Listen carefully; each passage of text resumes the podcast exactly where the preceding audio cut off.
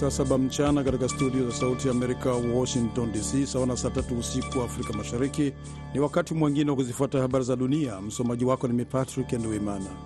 Mahakama ya rufaa ya serikali kuu Jumanne imeamua kuwa Donald Trump hana kinga ya kutoshtakiwa kutokana na shutuma kuwa alipanga kubatilisha matokeo ya uchaguzi wa 2020 baada ya kushindwa katika uchaguzi huo, ikiashiria kuwa rais huyo wa zamani wa Marekani atakabiliwa na kesi ya makosa ya jinai ambayo haijawahi kutokea. Uamuzi huo ambao bila shaka Trump atakata rufaa kuupinga unatupilia mbali juhudi zake za kukwepa kesi ya mashtaka kwamba alihatarisha demokrasia ya Marekani na makabidhiano ya madaraka kwa amani, hata kwamba anaimarisha nafasi yake kama mgombea mteule wa chama cha Republican kwenye uchaguzi wa rais wa Novemba mwaka huu. Mawakili wa Trump waliitoa hoja kuwa marais wa zamani wana haki ya kinga ya kisheria na hawawezi kufunguliwa mashtaka ya makosa ya jinai kwa vitendo vyao wakiwa mamlakani, isipokuwa tu wakifunguliwa mashtaka na bunge na kuondolewa kwenye wadhifa wao na baraza la Seneti. Milipuko kadhaa katika soko lenye shughuli nyingi katika mji mkuu wa Somalia wa Mogadishu imeua watu kumi na kujeruhi wengine wengi Jumanne, wakazi wameliambia shirika la habari la Reuters. Imehesabu watu kumi waliokufa na wengine 15 waliojeruhiwa. Duka langu limeharibika kabisa. Milipuko ilitokea katika maeneo manne katikati ya soko. Hassan Ali, mfanyabiashara katika soko la Bakara, ameiambia Reuters.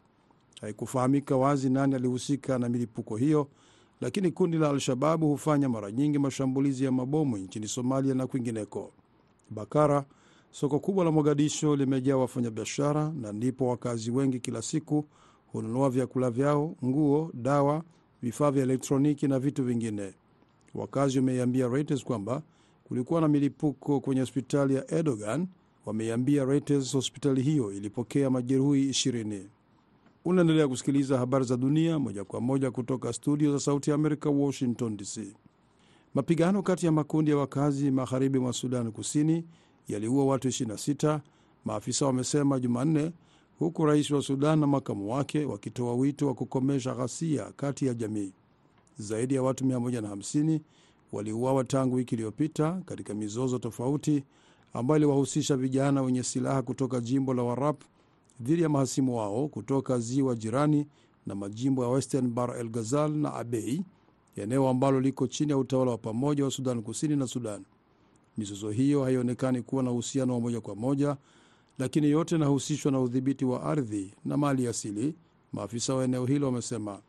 Mapigano ya hivi karibuni yalitokea Jumatatu ambapo vijana wenye silaha kutoka jimbo la Warap walishambulia na kuchoma kituo cha polisi katika jimbo la Western Bar el Ghazal.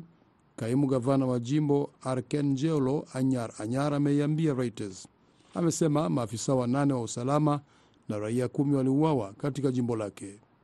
Wanavijiji 11 waliuawa katika mashambulizi yaliyotekelezwa na waasi wanaoshukiwa kuwa ni wa kundi la ADF mashariki mwa Jamhuri ya Kidemokrasia ya Kongo, maafisa wa eneo hilo walisema Jumanne. Kundi la Allied Democratic Forces lenye uhusiano na kundi la Islamic State Jumatatu lilifanya mashambulizi katika vijiji kadhaa katika wilaya ya Mambasa kwenye jimbo la Ituri, maafisa hao wamesema. Matadi Moyapandi, afisa wa polisi katika wilaya ya Mambasa, amesema miili 11 ilipatikana katika maeneo tofauti ya msitu. Jeshi lilikuwa na wasaka waasi katika wilaya ya Irumu huko Ituri na wilaya ya Beni katika jimbo jirani la Kivu Kaskazini, amesema. Mandela Moizi, mkuu wa shirika la kiraia huko Babila Babombi katika wilaya ya Mambasa, ameliambia shirika la habari la AFP kwamba watu 13 waliuawa, wengi wao walikuwa wakulima. Polisi wa Kenya Jumanne wamesema wamemkamata mshukiwa mkuu katika mlipuko mbaya wa gesi ambao ulisababisha moto mkubwa katika eneo lenye wakazi wengi jijini Nairobi wiki iliyopita. Watu sita walifariki katika janga hilo na wengine 280 kujeruhiwa wakati lori lililokuwa limebeba mitungi ya gesi lilipolipuka huko Embakasi, kusini mashariki mwa mji mkuu siku ya Alhamisi. Mwisho wa habari za dunia. Mlikuwa nami Patrick Nduimana, lakini hapa studio mnaendelea na mwenzangu Idi Ligongo katika kipindi cha Kwa Undani. Ninawaage nikiwatakia usiku mwema.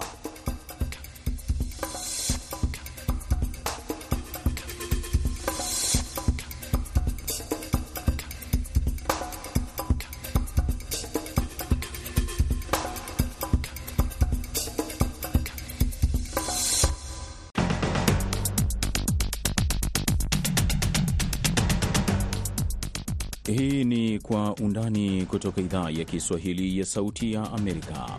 Karibu msikilizaji, popote pale ulipo, katika siku nyingine ambapo tunakukaribisha katika Kwa Undani, tukiangalia habari muhimu kwa undani zaidi. Hii leo tunaangalia mambo yanavyokwenda nchini Jamhuri ya Kidemokrasia ya Kongo toka kufika kwa wanajeshi wa Jumuiya ya Nchi za Kusini mwa Afrika SADC ambao wanakwenda kuimarisha hali ya usalama katika eneo hilo. Katika sehemu ya pili tutaangazia michezo ya nusu fainali ya AFCON inayopigwa hapo kesho Jumatano kupata timu mbili zitakazokwenda fainali siku ya Jumapili. Ninayekukaribisha katika matangazo haya mimi, jina langu ni Idi Ligongo. Kwa undani hii leo tunaanzia nchini Jamhuri ya Kidemokrasia ya Kongo ambapo jeshi la taifa hilo Januari lilitangaza kuanzisha operesheni ya pamoja na wanajeshi wa kikosi cha jumuiya ya nchi za SADC dhidi ya waasi wa M23 mashariki mwa nchi hiyo na kwamba linategemea kikosi hicho kuwatimua waasi hao wa M23. Alipokuwa akizungumza na, na wanahabari katika mji mkuu wa mkoa wa Kivu Kaskazini, Goma, kaimu mkuu wa jeshi la Congo Luteni Jenerali Fal Sikabwe na kunukuliwa na shirika la habari la France International alisema raia wanafahamu kwamba SADC imekwenda hapo kwa mapambano na kwamba jeshi la FARDC na kikosi cha SADC maarufu kama SAMI DRC wataanzisha operesheni ya pamoja dhidi ya waasi wa M23 tofauti na kikosi kile cha Afrika ya Mashariki. Wanajeshi kutoka nchi kumi za Jumuiya ya Maendeleo Kusini mwa Afrika SADC wamekuwa wakiwasili katika taifa hilo tangu katikati ya mwezi Desemba, wengi wao kutoka mataifa ya Afrika Kusini, Tanzania na Malawi. Comas Bahale anatoka kituo cha kushughulikia migogoro na anaelezea sababu ya SADC kufika DRC. Nchi za SADC zina tunaita kimkataba chao kisaini mwaka elfu mbili na tatu kwa ajili ya ushirikiano wa ulinzi katika nchi wanachama. Sasa mkataba huo unazifanya nchi wanachama wa nchi za SADC kiona mwenzao ana dharura za kiusalama, basi watapeleka majeshi yao kwenda kusaidia kuweka hali ya mambo iwe sawa. Ndio maana jeshi la la SADC uh, limeenda kule uh, sio SADC kama jeshi, lakini pia kuna mambo mengine ya kisiasa ambayo yanaenda kwa maana yake ndio hiyo. Lakini lazima nieleze pia kwamba kuna haja ya kwa watu kuelewa kwamba mashariki mwa Kongo kuna changamoto nyingi zaidi za kiusalama na kuna vikundi mingi zaidi ya mia vyenye silaha huko huko, hasa hizi Kivu hizi Kivu ya kaskazini na Kivu ya kusini. Sasa kwa sasa wako Kivu ya, ya kaskazini, moja kikundi kimoja wapo ndio hicho M23, lakini kuna vikundi vingi, kuna ADF, kuna FDLR, kuna vikundi maimai, kuna wazalendo, vikundi viko vingi ambavyo vina silaha. Sasa kwa maana swala lako ni kwamba e, jeshi la SADC nadhani halijaenda kupambana na M23, limeenda kuleta hali ya usalama katika eneo hilo, japokuwa jambo lililopo ni kwamba moja ya kikundi chenye silaha ambacho kinaendelea na mapambano ni M23. Kutumwa kwa jeshi la kikanda kuliamuliwa katika mkutano wa kilele wa SADC mwezi Mei mwaka jana baada ya Kinshasa kuhoji kuhusu utendaji kazi wa kikosi cha Afrika ya Mashariki kilichoonekana kushirikiana na waasi wa M23 badala ya kupigana nao, hali ambayo ilisababisha kutoongezwa kwa muda wa kikosi hicho mashariki mwa nchi hiyo.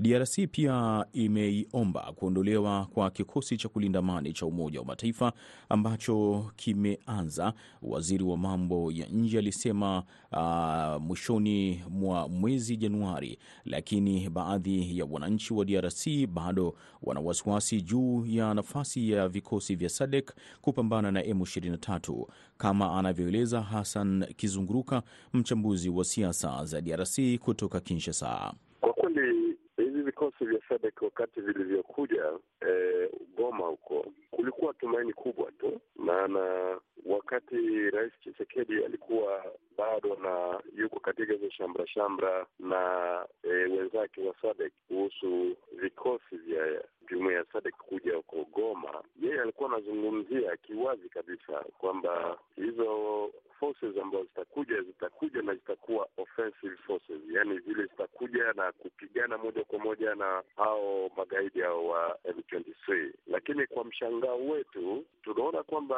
hali inakuwa kama haitakuwa hivyo, maana wiki iliyopita kuna yule general ambaye anaongoza vikosi vya SADC alizungumzia kwamba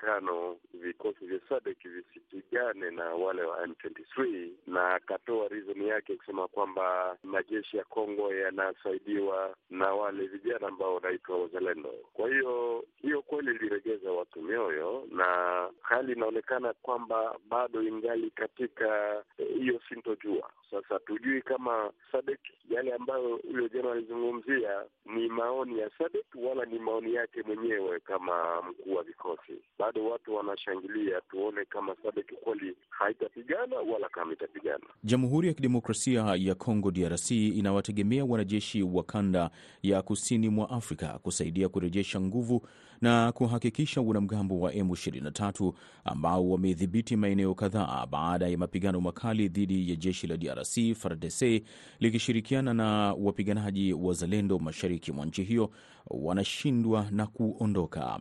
Kutokana na hali halisi ya ushiriki wa jeshi la SADC, swali kubwa linabaki kama watafanikiwa kuleta amani mashariki mwa DRC licha ya Cosmas Bahali kuwa na wasiwasi juu ya kumaliza mgogoro wa DRC.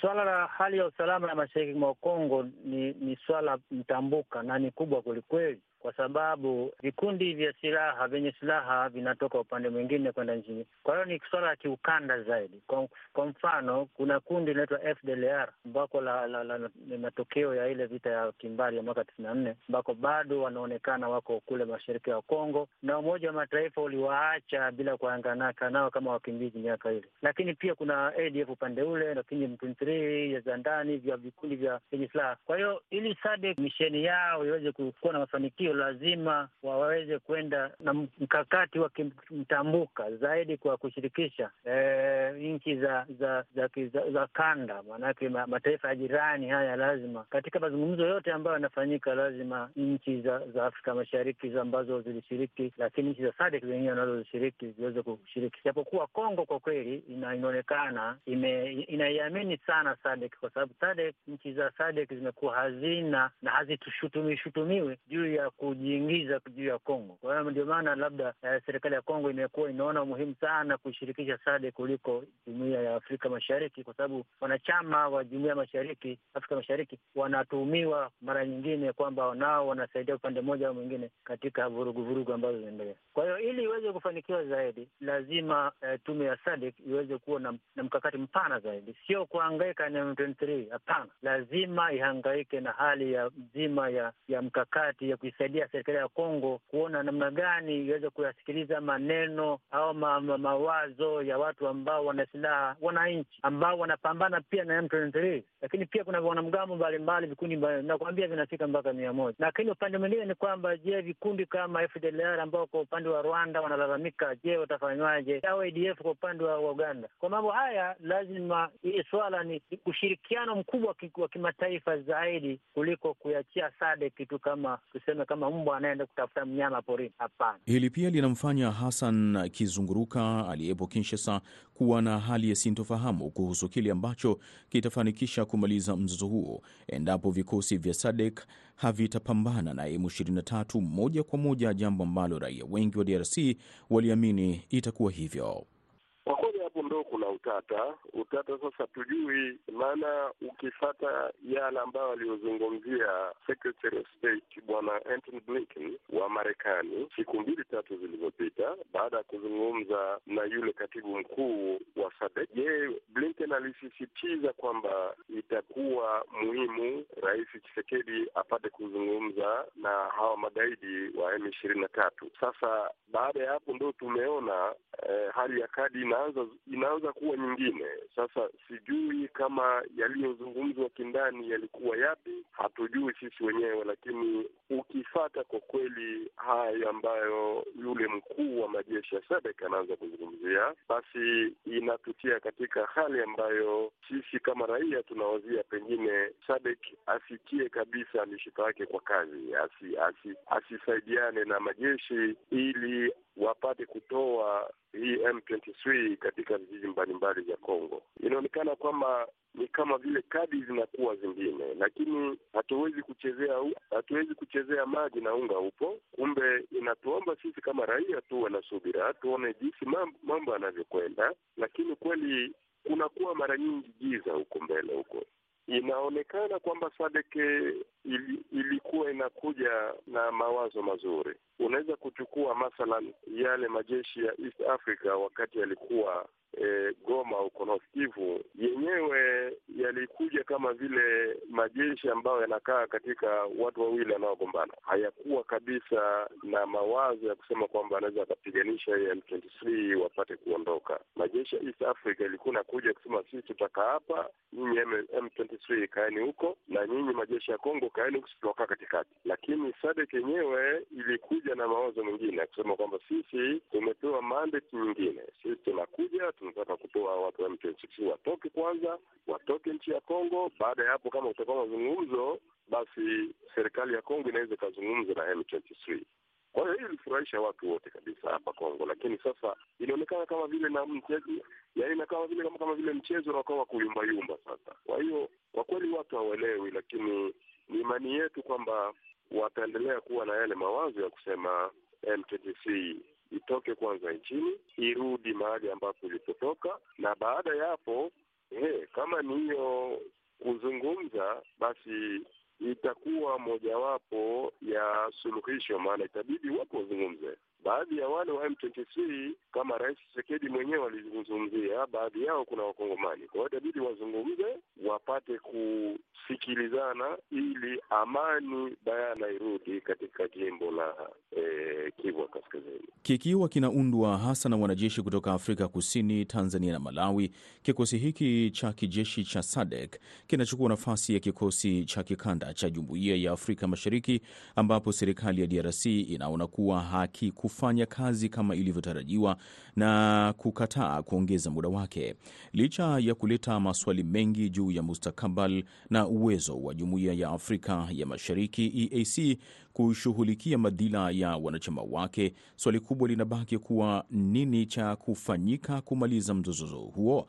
Komas Bahali anaeleza. Mkakati uliopo ni kwamba unavyodhani mwenyewe eh, eh, kuna jambo ambalo kubwa ambalo limetusumbua sana, ishu ya mipaka kwa miaka mingi. Kwa mfano, Wakongo Watusi wanaoishi mashariki mwa Kongo wamekuwa wakitazamwa mara nyingine kama sio sio Wakongomani kwa sababu wanaongea Kinyarwanda, au upande mwingine vile vile wanakuwa wanaonwa kama kama kama hata upande wa Burundi vile vile, kwa upande wa Kongo na Burundi, upande wa Uganda na, na Rwanda na, na, na Burundi na Rwanda. Kwa hiyo hizi nchi lazima tukubaliane kwamba katika tunavyoziunganisha mataifa haya kwenye mpango wa, wa kuishi pamoja, nadhani ingekuwa jambo la maana zaidi mkakati ya kufanya mataifa haya watu wake wajione kama watu wamoja katika jumuia hizi, waishi kama ndugu wa pamoja, awezi kuenda upande mwingine, aweze kuishi nchi upande mwingine bila kuonekana kwamba ni mgeni.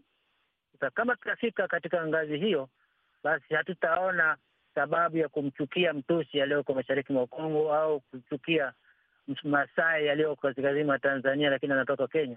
Badala yake ni kwamba tutaona kwamba sisi ni wanadamu ambao tunaishi katika ardhi ya upande huu wa kanda ya maziwa ambao kunatakiwa tuishi pamoja bila kuangalia siasa zetu, ukabila wetu, hali ya uchumi na maeneo tukotoka. Lakini kwa upande wa raia wa DRC wanataka kuona yale yaliyoahidiwa yanatimizwa kama anavyoeleza Hassan Kizunguruka. Kwa kusema kweli, sisi matarajio yetu tu ni kusema hiyo eh, force ya SADC pamoja na jeshi la taifa wajitahidi na waondoe hawa magaidi hawa M ishirini na tatu eh, watoke katika eh, yaani vijiji vyote vile vya Kongo, na ni kweli kwamba mwisho wa vyote itabidi watu wakae chini, lakini watu waweze wakakaa chini na hawa magaidi wa M ishirini na tatu bado wanaendelea kuwa waraia wasiokuwa na hatia na wanaendelea kupora mali.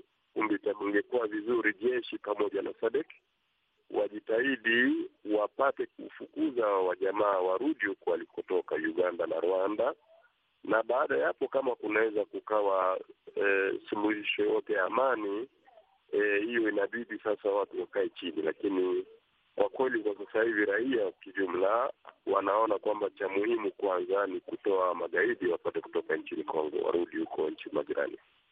Vikosi vya SADC vipo kuunga mkono DRC kumaliza makundi ya waasi eneo la mashariki mwa nchi. Kwa mujibu wa SADC, taarifa mbalimbali zinaeleza kuwa vikosi hivyo vitapambana na waasi wa M23 ambao wanadhibiti sehemu ya Kivu ya Kaskazini. Wanajeshi wa Jumuiya ya Afrika Mashariki walielezwa kuwa na jukumu hilo licha ya kusisitiza kuwa ni waangalizi wa amani, lakini walilazimishwa na serikali ya DRC kuondoka wakidai kushindwa kukabiliana na waasi. Kikosi cha mwisho cha Kenya kiliondoka tarehe 21 mwezi Disemba. Tunakamilisha sehemu ya kwanza. Tukirejea tutaingia sehemu ya pili ya matangazo ya Kwa Undani.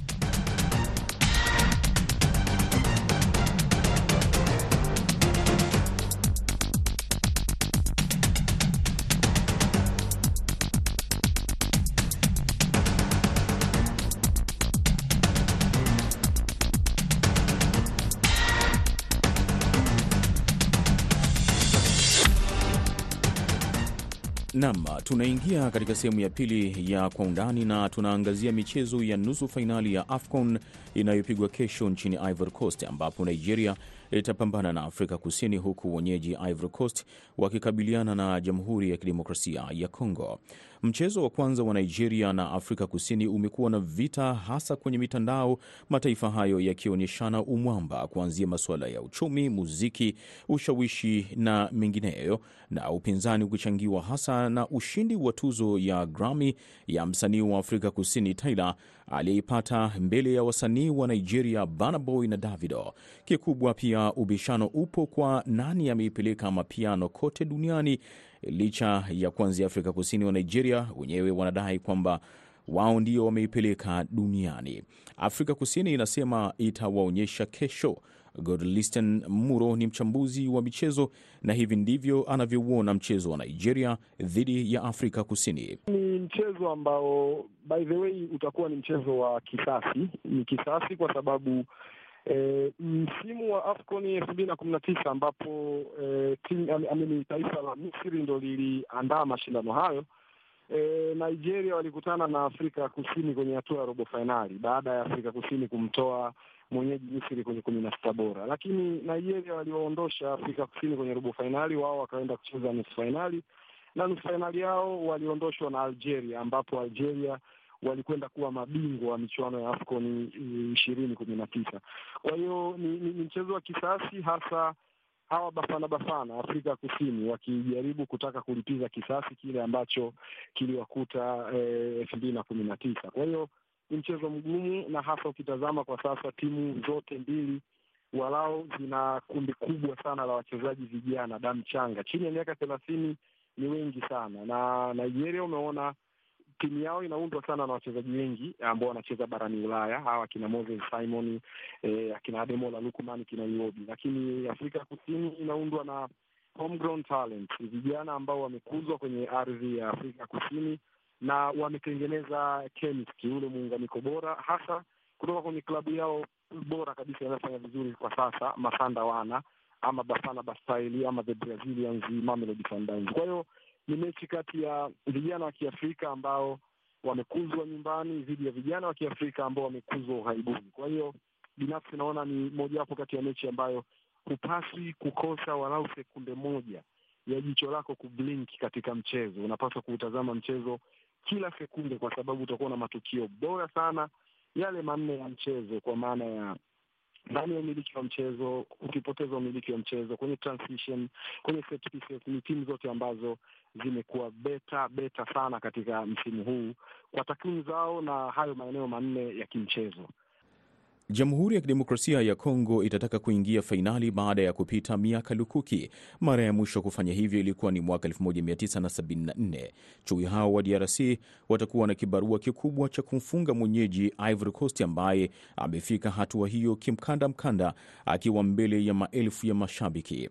Ivory Coast inataka kuingia katika orodha ya mataifa nane ambayo yamewahi kuwa mwenyeji na kutoa kombe hilo.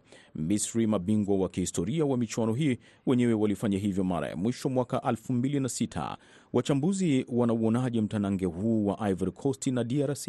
Mwenyeji Cote d'Ivoire dhidi ya Congo Diara, hawa ni francophone. Nafikiri ni mataifa yanayozungumza Kifaransa kwenye eneo la lugha, tayari bato ni kubwa sana, ni francophone dabi, lakini E, umegusa eneo zuri sana. E, e, Ivory Coast ni miongoni mwa timu ambazo zimepita katika staili ambayo e, ni mtindo unaweza ukasema e, wa bahati sana kwenye mashindano, lakini mi binafsi huwa naamini sana e, juhudi zinatangulia kwa asilimia kubwa e, kabla ya bahati. Kwa hiyo wamekuwa na juhudi kubwa sana, hasa baada ya kufahamu kwamba wangepita kwa kupitia mlango wa best losers, kwa maana nafasi ya tatu waliofanya vizuri baada ya hapo walikuwa na nyakati ngumu sana. Walicheza na bingwa mtetezi Senegal, wakafanikiwa kwenda kumtoa kwenye mikwaju ya penalty, lakini wamekuja kucheza na Mali wakiwa pungufu, e, wachezaji kumi uwanjani dhidi ya kumi na moja wa Eagles wa Mali, lakini bado waliweza kupambana. Dakika za mwisho kabisa za mchezo, kijana kutoka Brighton and Hove Albion, e, Simon Adingra akawarejesha kwenye mchezo, wakashikilia bomba tena dakika thelathini za extra time wakafanikiwa kupata bao mwishoni kabisa kupitia eh, kijana Omar Diakite zamani Afek Mimosa ambaye alikuwa na mchezo mzuri sana. Alipata red card kwa kupata yellow ya pili kwa kuvua shati, lakini ni miongoni mwa michezo ambayo ilikuwa bora kwao. Sasa wanakwenda kucheza na Kongo DR ambao nao wameprove kwa kiwango kikubwa. Eh, kumi na sita bora wamemtoa bingwa mara saba wa michuano hii ya, ya, ya AFCON kwa maana ya bingwa wa kihistoria timu ya taifa ya Misri haikuwa performance ya kawaida.